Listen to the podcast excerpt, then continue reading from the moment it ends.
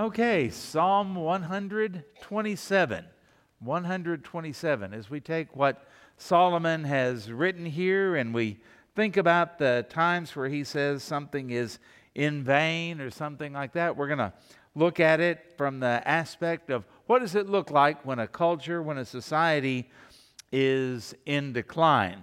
And so uh, we looked back on August 16th and we talked about the attempt to succeed as a secular society, not honoring God, not giving glory to God, but divorcing from Him and then expecting that everything's going to be okay. And it says, Unless the Lord builds the house, they labor in vain who build it. It has to be the Lord, and we've got to acknowledge Him. And then on August 23rd, we said, When we have an inordinate trust in military might. Now, I'm a military brat, so I appreciate the military, and this is in no way disparaging them. However, we looked at verses last week where we can't put our trust in them, in men or people, or in weapons or strategy or anything like that. It has to be the Lord. In fact, uh, Solomon wrote here Unless the Lord guards the city, the watchman stays awake in vain. It's an empty pursuit. And then tonight we're going to say, uh, here's another problem, another sign that we're going downhill. When we find identity and security in work or in wealth. Notice what Solomon says in verse 2 It is vain or empty for you to rise up early, to sit up late, to eat the bread of sorrows, for so he gives his beloved sleep. Now, I know it doesn't say anything about work in here, but when you think about somebody who rises up early, generally that's to get the chores done, that's to get to work. And the stay up late, you may be working some overtime, you may be staying up, finishing up things you didn't get done during the day. And the result of that, he talks about eating bread, bread of sorrows, but normally in the Bible, when they talk about eating bread, that has to do with toil and work, earning it, and uh, sometimes the earning of of uh, a wage and the earning of money and the prosperity that goes with it, it really does turn into the bread of sorrows. I also thought, too, that normally you don't rise up early if you sat up late. And you don't normally set up late if you had to rise up early, unless you've got to go to work, unless you've got to get things done. And uh, most commentaries that uh, I looked at they kind of had the same idea that this is talking about somebody who is working. And uh, so when we think about work, I think there are a lot of misunderstandings about work, even among Christian people. I talked to a guy one time, and we both worked in a grocery warehouse in uh, Tulsa. And this guy goes, Well, you know, if Eve hadn't eaten that apple, we wouldn't have to be doing this. And it was hot, it was hard work. He ran a forklift, I was on the maintenance crew and we had to be there early. We had to stay during the afternoon. No air conditioning or anything like that. There were box cars that had to be unloaded. That's a real thrill in August and uh, all of that type of thing. And uh, I thought it was strange that he attributed it to Eve, that if Eve hadn't eaten the apple, as he said, then we wouldn't have to work. And so I wanted to start off by saying number one, work is not a curse. In fact, work is supposed to be a delight. Work is supposed to be a blessing. Work is supposed to occupy time to be productive, to take care of our family, to uh, do uh, fulfilling things that benefit society and other people. In fact, humans were assigned work even before sin and before the fall and before the curse. Genesis 2:15. Then the Lord God took the man and put him in the Garden of Eden, look at this, to tend and to keep it. I wonder what it was like to work when the environment was perfect no hot days, no cold days. Uh, you don't get snowed out or rained out. You don't have to worry about tornadoes or severe weather or anything like that. Can you imagine when everything was just absolutely perfect?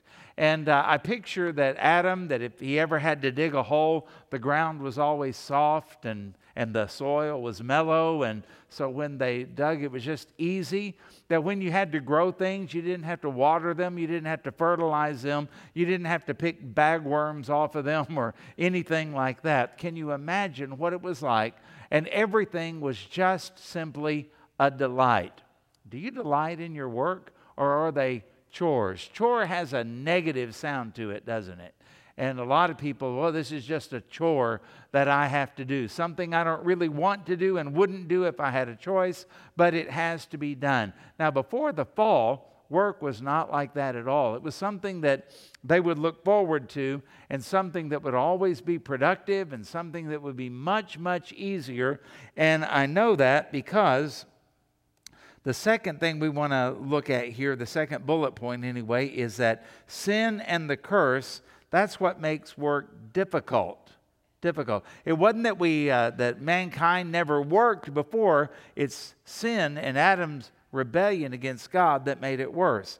In Genesis 3, that chapter about the sin and the curse, in verse 17, God speaking, then to Adam he said, Because you have heeded the voice of your wife, and have eaten from the tree of which I commanded you, saying, You shall not eat of it. Now, listen to this Cursed is the ground for your sake. And Paul says in Romans that the earth is groaning under the curse, longing for the day when the curse will be released from it, when Jesus returns to reign. Cursed is the ground. And then he says, For your sake. In other words, because of you. So, my friend was wrong on two points. Work was not a result of the curse. And number two, God never attributed that to Eve. He's saying it's Adam's fault here for your sake. And then he says, In toil you shall eat of it all the days of your life. Both thorns and thistles shall bring forth for you. It's amazing how easy weeds grow. And uh, I think uh, whenever I mow my grass and try to take care of all of that, I'm thinking, why aren't we growing that stuff that grows in the cracks in the driveway and making that for our yard? You don't have to water it or do anything. But instead, we have to fertilize, spray, and all of that, and water all of this grass and cut it just right. We're doing the wrong thing, folks. Thorns and thistles shall bring forth for you, and you shall eat the herb of the field in the sweat of your face you shall eat bread till you return to the ground. That is a great life. Going to sweat and toil and grow weeds and get all this together with hard work, and everything's going to be against you. The environment's going to work actually against you, unlike before. That first day of work after the curse must have been horrible for Adam and probably for Eve both. I wonder what they ate since they were not in the garden anymore. I wonder what it was like when they say, You mean I have to dig and grow something and I have to figure this all out? Well, things don't grow just immediately, do they? So they probably had to forage for things that were out there and everything is against them. Can you imagine the first time that they had an argument? Can you imagine the first time uh, Eve said, You didn't find anything today and nothing's growing? And uh, Adam looks at her and goes, how dare you? You do realize, had you not eaten of that fruit, we wouldn't be in this situation. What's her comeback going to be? Oh, yeah, big, strong, godly man who's a protector and walking with God. Why'd you let me do that? Why didn't you say anything at all? And I imagine it went back and forth because you know how when you're tired and you're hungry and you're out of sorts, it's really easy to, to be ugly, isn't it? I imagine there was some tough situations in there because the curse and sin is what brought this about and why it is so difficult to uh, work. That's why it's hard to get up in the morning. That's why you're sore from it. That's why you get tired so easy. That's why you get bored in your work. That's why it seems so pointless. That's why you have conflicts with your coworkers or with your boss. That's why machinery breaks down. All of these kind of things come from the curse and they come from sin. It wasn't like that and it wasn't intended to be that way, but the curse of sin made that happen. Uh, secondly, Work is something that is actually commanded by God. In Ephesians 4:28, let the thief no longer steal, but rather let him labor, doing honest work with his own hands, so that he may have something to share with anyone in need. You know, all of us think about going to work to provide for our families. Do we ever think about work in terms of having something to share. Because usually we get selfish and say, well, it's mine, I earned it. But yet, Paul says we do that so that we can have something to share. Solomon says in Proverbs 12 11, Whoever works his land will have plenty of bread, but he who follows worthless pursuits lacks sense. You know, people are always looking for something that's going to make them rich. They're always looking for something that'll get them out of work. They're always looking forward to, for that day when they don't have to work anymore. They're always looking forward to that time.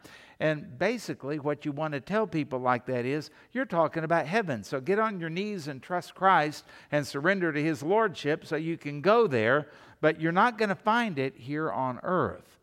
And you find so many people that they can't wait until they don't have to work anymore. And then when they don't have to work anymore, particularly men, they lose all their sense of of purpose, and it's difficult uh, for them to do that. Why? Because it's a command to work. We're made to work, and uh, it's a sad day when we can't do it anymore. And then we look back longingly. I used to be able to do this, and I used to be able to do this, and this, and this. And uh, now we find ourselves not being able to do that anymore. And it's a, a, sad time because we were actually made for all of that, and sin has robbed us of the enjoyment of it and the blessing of it, and we really don't understand it. And so we pursue all of those things, passive income that they call it. And some people are able to pull that off, but most people aren't. We fall for this is a thing that's going to be the next big thing, and if you'll invest in it, you'll be wealthy. And uh, so many times that doesn't work out, and things don't go the way we, were, we wanted them to go. The economy doesn't go the way we want it to go. And that's because we're living in a cursed world, and it doesn't take very long to live to find out the curse is not static, it actually gets worse and it gets harder. And we're living under all of that. And so we, like the earth, we groan and long for the day when we'll be released from all of this. And that'll happen whenever we die or when the Lord returns. Thirdly, notice that uh, the Bible teaches that worth, uh, work does not give us our worth.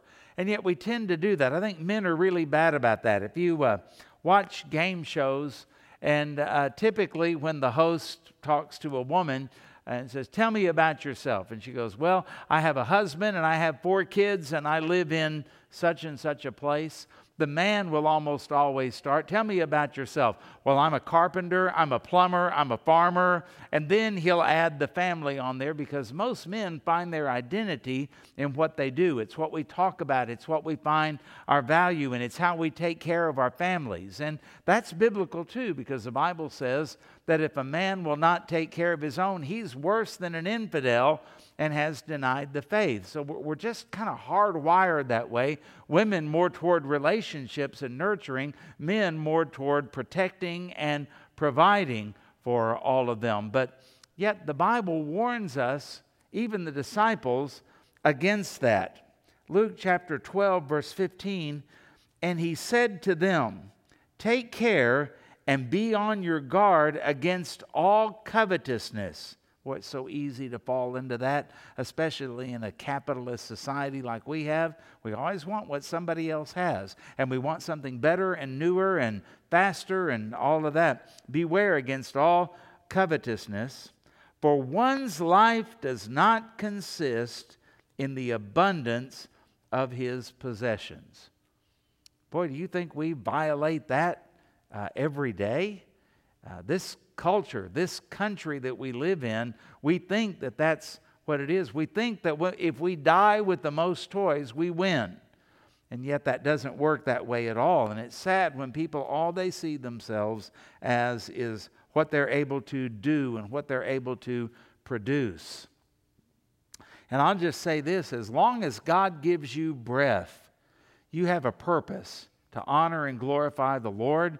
And it may be that you get to the place where maybe you don't provide for your family anymore and there's not any particular work you can do, but you can still be a sentry for the Lord, and you can still stand strong in the Lord and in the power of His might. You can still pray for your kids, you can still pray for your grandkids, and stand guard over all of them until the day that, as an honorable soldier, you are discharged and you are taken home to be with the Lord. You always have a purpose in the Lord and in Christ. But we're talking about work, so let's get back to that. Proverbs 15 16 says, Better is a little with the fear of the Lord than great treasure and trouble with it.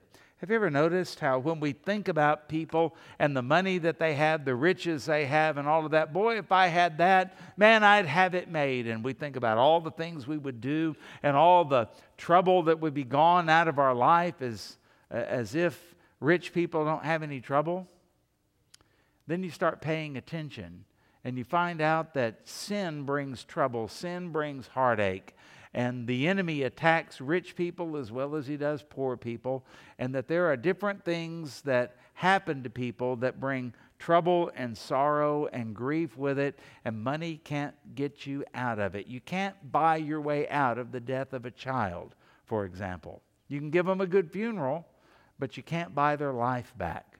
When we think about betrayal and heartache and think about some of the things some of the rich people go through and think about all of the people that uh, if you if you had a billion dollars how would you really know who your friends were? Well i would know. I could just tell. Oh could you? Or could it be that there are people that just hang around you because you've got all the goodies? Could it be that they befriend you and they affirm you and they treat you nice because they know you have the resources to make their life miserable if they don't. And so they don't really care that much about you. They just like their job or they like the benefits or they like how you pay for the golf game and the travel and all of that kind of thing. How would you really ever know? But you know what? If you're a poor person and somebody befriends you, you can pretty well count on the fact that they actually care about you. And if you have a loving family, even if you don't have many possessions or a lot of money, and your family gets along and, and you uh, uh, do well together, then you kind of have a better idea that it's real. Now, I'm not advocating poverty or anything like that. I am just simply saying that we've got to get over the notion that if I had X amount of dollars, boy, life would just be easy. Well, no, you just have a different set of problems and they might even get worse. Over time in history, there have been a lot of people who have become very, very wealthy that would give it all up for a good night's rest. They would give it all up if they could have a relationship with their son or their daughter. They would give it all up if they could just know what joy is because money you know, as the old song says, money can't buy you love. It also can't buy you joy and it can't buy you peace. And it really is not the security that we all think it is. That's why we have to go to something higher and we have to go to someone higher. And that, of course, is the Lord Himself. Okay, the next thing we need to look at, this last thing here work is a good servant, but it's a cruel master. Work is a good servant there's nothing wrong with it, as we can see. It's a good thing, but it's a cruel master. When it controls you, it will rob you of so much. That's why it says in this psalm in verse 2 It's vain and empty to rise up early or to set up late and to eat the bread of sorrows. That'll break your health down. That'll destroy relationships. That'll take all of the meaning out of life to eat the bread of sorrows. For so he, meaning the Lord, it's a capital H, gives his beloved sleep. In other words, you can rest, you can be restored, you can be rejuvenated. Uh, all of that is what we really, really need. Now, where does that come from? That doesn't come from a hard day's work, it comes as a gift from the Lord. Now, granted, when you work hard and you're worn out, you do tend to sleep better but not everybody. Some people can't no matter what they do. This is a gift from the Lord. And so you want the Lord to be your master, not your work, not your job, not your boss, not alcohol, not drugs, not tobacco, not anything else. Paul said, I don't want anyone or anything to master me other than the Lord. And that's where we ought to be. And so uh, don't even let work do that. Even if you're obeying God, you don't want to let it become something that uh, you actually worship, even though you don't intend to, and even though you say you don't, but yet your actions and your attitude betray you. Now, in our society, we have a problem with people either not wanting to work or they make work an idol to be worshiped. And it seems like there's some in between, but not a whole lot. A lot of people just say, well, why should I go to work? I, I make more off of the government or something else. And there's a difference between won't work and can't work. Hear me on that. A difference between won't work and can't work. And there are a lot of people that just won't work because, well, through COVID and that type of thing, they found out they could do okay uh, without working. And so uh, that's why everywhere you go, there's a help wanted sign and there's a shortage of people. But you go back a couple of generations, uh, today is my dad's birthday. He would have been 90 today. It's also Papa Sam's birthday. He would have been 89. They were exactly a year apart. And back in uh, their generation, with their parents, uh, people would do whatever they had to do. And they did sometimes some demeaning jobs, tough jobs, jobs that now we say Americans won't do. But that generation during the Depression, they would do anything they had to do to feed their family. Uh, as I understand it, my grandpa on my dad's side would go by stores like Safeway and offer to haul off their trash because when he hauled it off in a wagon, there might be something in there that they could eat. Can you imagine living like that? Some of you can. And so we think about those kind of things and we realize that as we uh, look at work that people today that don't want to work that's a sinful that is a sinful thing but also because the devil will take you any way you want to go. If you turn it the other way, then he'll make you a workaholic to where you were more of a servant of your work, more a servant of the almighty dollar, as we say, than you are a servant of God.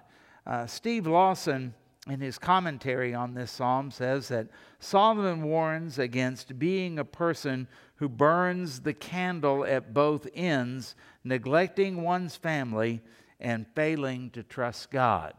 So we've got to be careful about this because we swing one way or the other like a pendulum, and uh, we really don't want to do that. Now, when we talk about being careful about worshiping work, I want you to think about something. There are some people, you know some, you may be one, that uh, no matter what happens, you are always at beck and call of work. Doesn't matter what time it is, doesn't matter what it requires, doesn't matter what you have to give up, doesn't matter what you have to leave uh, you will do it because work has become something that you worship. And then maybe you think about this you will do whatever it demands, even if it's illegal, immoral, or harmful. A lot of politicians fit into that, right? And we think about other people that we know that if the boss says, you know, under the table, here's an extra thousand dollars, if you will, and then get, just keep it quiet and all of that, that kind of stuff happens a lot.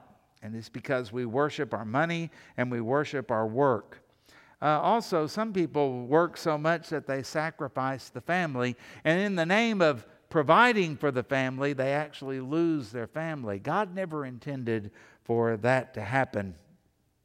And then also, when it comes to the point that it's destroying your health, this is something that is supposed to be beneficial. It's not something that is supposed to uh, kill you. And yet, a lot of people will sacrifice even their health because they can make a few more dollars. And they don't have time for anything for the Lord. They don't have time for anything at the church because work has beckoned. Work has beckoned. And any command of the Lord to serve or to fellowship or to minister or to worship, well, that's set aside. Work has called.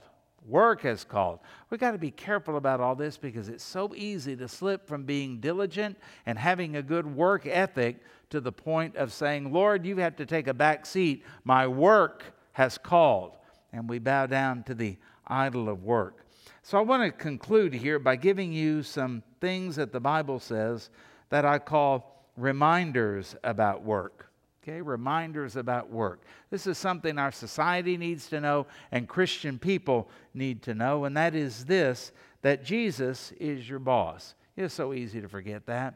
It's so easy to come to church and talk about everything for His glory and all of that, and then go to work for ourselves or go to work for our boss or to be a people pleaser or to be that person that um, when um, I was about. Uh, oh, 19, and I worked at that grocery warehouse in Tulsa with my friend who has ALS.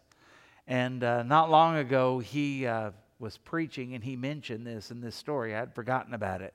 But we had men there that worked in that warehouse that they knew how to hide and they knew where to get on the rack behind certain things so they could take a little nap if they wanted to.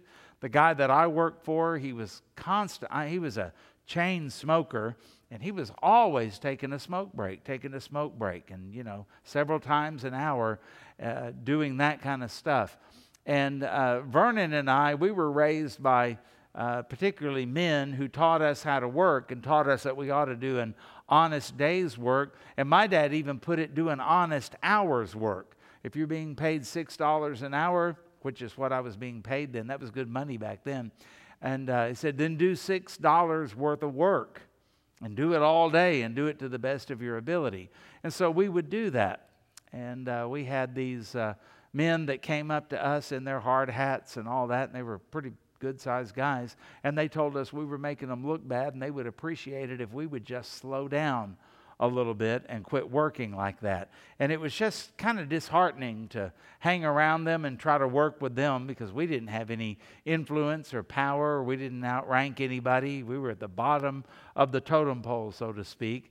And yet to see the way they had learned to kind of game the system and they learned how to get out of work through all of that.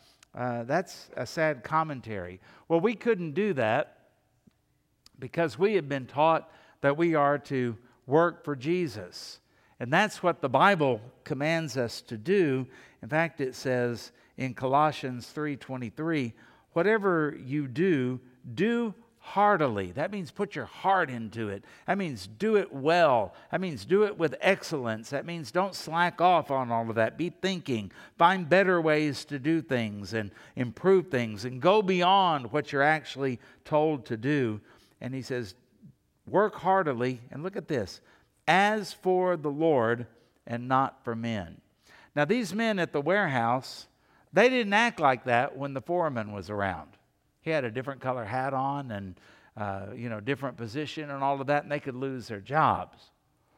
And uh, when he was around, boy, they were getting after it. But as soon as he would go back around the corner or to a different part of the warehouse, it was a huge warehouse and as soon as he was somewhere else, then they immediately slowed down. The Christian cannot do that because we are to work heartily as unto the Lord. Jesus is the boss, and we do it for him and not for man. Well, what if nobody sees me doing all of that? The Lord sees, and he'll reward you. Here's another thing to think about diligence is something that God blesses. Diligence is something that God blesses. Ecclesiastes 9:10. Since we have a psalm by Solomon, we'll look at another thing that Solomon said because it'll fit together. Whatever your hand finds to do, do it with your might, for there is no work or thought or knowledge or wisdom in Sheol to which you are going. You've only got so much time to work, only so much time to earn money. Now, you got to figure out how to do this without making an idol out of work or making an idol out of money. At the same time, you don't want to slack off. You want to do everything that you're capable of doing, everything that God made you to do, and live up to the potential that God has given you. Now, they tell us we only use about 10% of our brain. Can you imagine what would happen if we use 20%? What would happen if we use 30%? And I think the same thing is probably true physical. We are so used to being comfortable and we want to try to take it easy, and we have leisure on our mind, vacations on our mind, resting on our mind, getting off work on our mind. Where back in the day when the Bible was written, they didn't take vacations. They worked much long. An eight hour day, they would laugh at an eight hour day, wouldn't they? We have power tools. We have all kinds of things to help us. They did manual labor all the time, and they could not be upwardly mobile. You didn't go from being a slave to upper management or middle management or anything like that at all. You were what you were, and you did what your daddy did, and that's what your lot in life was. And that's all you did for thousands of years. That's the way it was. And by the way, if uh, you, as an American, don't thank God every day for this nation, shame on you. Because this nation changed all of that. This nation and our founding and our Constitution gave us the ability to go above and beyond what our daddy was, to go above and beyond what our family had done for thousands of years. And upward mobility did not exist until this nation came along. So if you've ever gotten a raise or a promotion or anything like that. That is a gift of a free capitalistic society that didn't exist before the United States of America came into existence. That's a wonderful, wonderful gift that you've been given. We need to be a good steward of the freedom and of the nation and of the opportunities that we have here and not just let them go by because we are slacking off on things. Now, we have to understand that our wealth comes from God. Nobody is a self made man. Some people, oh, nobody gave me anything. I earned it all myself. And they want to take the glory for it. Who gave you life? Who keeps you alive? Who gave you movement? Who gave you talent? Who gave you a brain where you could think about those things? Nobody is a self made man. It all comes back to God, and it's a gift. Deuteronomy chapter 8, verse 17, uh, Moses said to the children of Israel when they were going into the land, Beware lest you say in my heart, My power and the might of my hand have gotten me this wealth. You shall remember the Lord your God, for it is He who gives you the power to get wealth, that He may confirm His covenant that he swore to your fathers as it is to this day. Boy, we have such a, a, a, tendency to take pride in what we do and to think we did it and we accomplished it, and we forget that God has given us that ability and the opportunity. You know, there are a lot of people in places like China, Cuba, North Korea, places like that. They have the ability to do great things, but they have no opportunity. It's in a society like this that somebody, I mean, we're sitting here in air conditioning tonight. Hadn't it been great to have weather to be just a little bit cooler? Some rain would be nice, Lord, if that would please you. But boy, it's been nice. But in those hot days, when it was 104, 105, or uh, the uh, heat index was way up there like that, and you go outside just for a little bit, and boy, you feel like you're being hit by a blast furnace, and you know, it's sweaty and all of that kind of stuff, and you come back in. Isn't it nice to come into air conditioning? Somebody invented that. It wasn't just always here, right? How many of you can say amen that you remember living without air conditioning? Yeah, we didn't have it when I was growing up. I didn't have uh, central heat or air until I, uh, about the time Sammy and I got married. Our apartment had it. That was the first time in my life I had had that. And a lot of times we either had window units or nothing, and most of the time it was nothing. Miserable trying to sleep at night and uh, no breeze. In Oklahoma, no breeze. And uh, boy, the air is thick and heavy and humid, and just having a sheet over you is like a blanket almost. And you know, man, it's so nice now to go to bed and, you know, turn the thermostat down a little bit and then burrow under those covers in the middle of August. Not winter, but in August. That's an amazing thing. Somebody invented that because in our society, somebody thought about what it would take to create a cool space. And then, thank the Lord, they had the opportunity to do it. But there are just thousands and thousands, millions, maybe billions of people who they have all kinds of great ideas and they have they're super talented and super intelligent, but they don't live in a society where they would ever have the opportunity to do that. Did I sound patriotic? I am. I'm grateful for this land, and I'm grateful for the things that have been produced here. When I, uh, Isaac and I would go to India, I was grateful for the Wright brothers and glad they were Americans, right? When uh, we think about all the things that we enjoy, praise the Lord for all of that. And that's all a part of our, uh, what they call the Protestant work ethic. It exists here and not in a lot of other places. Here's something else we need to remember work is designed and gaining wealth is designed so that we can prepare for the future.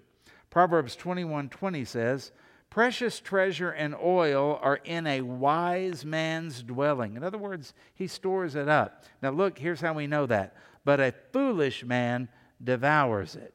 You know, there's some people that life is to them is feast or famine. When they've got it, boy, they just run right through it and eat it all up and spend it all and all of that, and then they don't have anything and they go from an abundance to nothing. And then they get another job or a paycheck, and boy, we're going to live high on the hog now until it's all gone, and then they go again. You ever known anybody like that?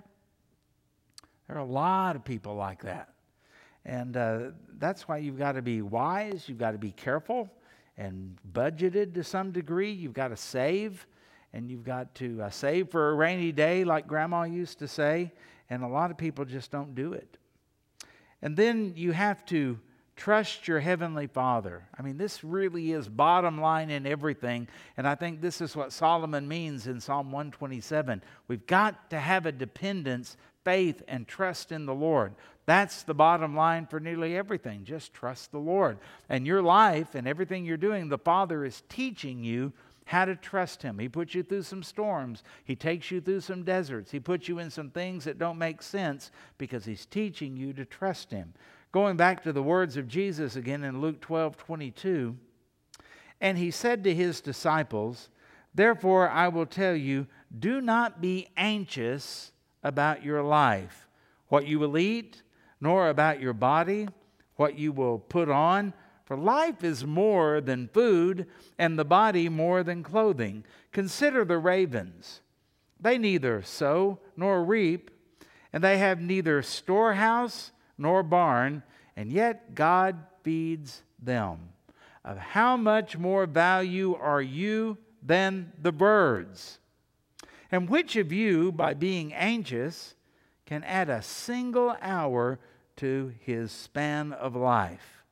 If then you are not able to do as small a thing as that, seems like a big thing to me, as small a thing as that, why are you anxious about the rest? Consider the lilies, how they grow. They neither toil nor spin. Yet I tell you, even Solomon in all his glory was not arrayed like one of these. But if God so clothes the grass, which is alive in the field today and tomorrow is thrown into the oven, how much more will he clothe you, O you of little faith? I pray that before we die, the Lord would not have to say that to us that we've learned to trust God and we've learned to have great faith and we demonstrate to our children and to our grandchildren what great faith can do and how great faith is such a wonderful blessing. But uh, alas, I'm having trouble getting there. Are you?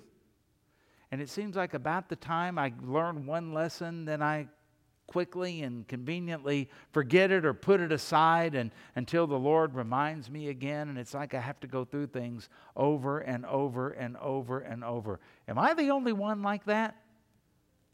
No, it's just the way it is, isn't it? Oh, ye of little faith. Now, I'm grateful for what little faith will do. Um, little faith when Peter had little faith, he stepped out of the boat and walked on the water. At least he did something. The other 11 just watched. I mean, little faith has its place and will do some things. And just a little faith will take your soul to heaven, but uh, a lot of faith will bring heaven to your soul. I'd like to experience that more. I'd like to have other people see that in me more. And uh, that means that even though we may work and we may put all this together, we never lose our faith in the Lord, knowing that everything comes from Him, as we've already said.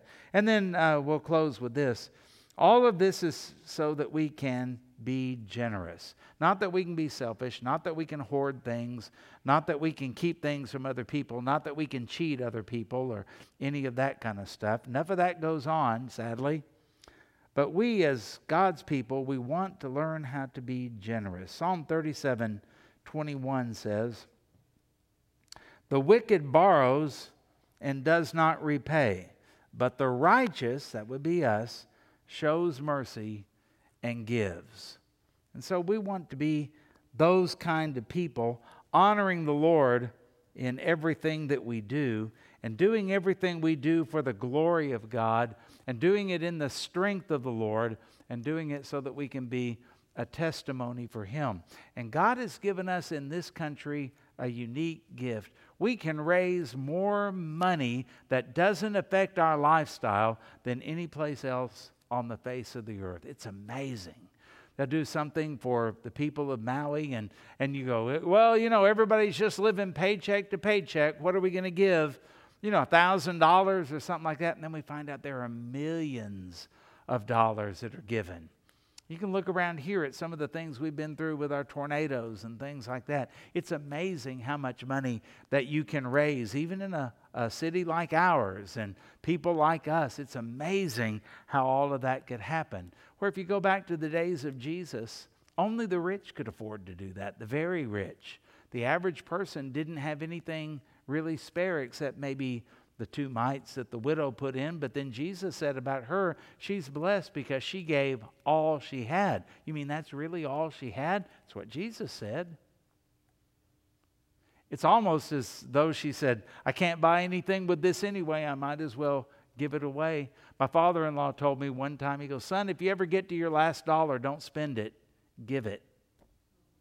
Put it somewhere else, and then God will bless you and uh, that type of thing. Well, wouldn't you like to have just a generous spirit where your eyes and ears were open to needs and you found out a way you could contribute, you could help? Some of you do that, and you're a great example to all of the rest of us. But this is something that the Lord wants all of us to be generous people. Not foolish, not stupid, not spendthrifts or anything like that.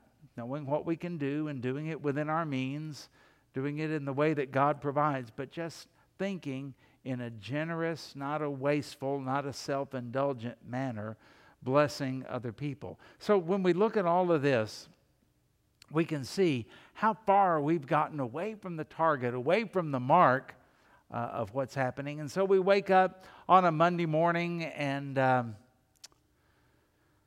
what do we do? Oh, thank you, Lord, I get to go to work. No, we gripe about it, we complain about it.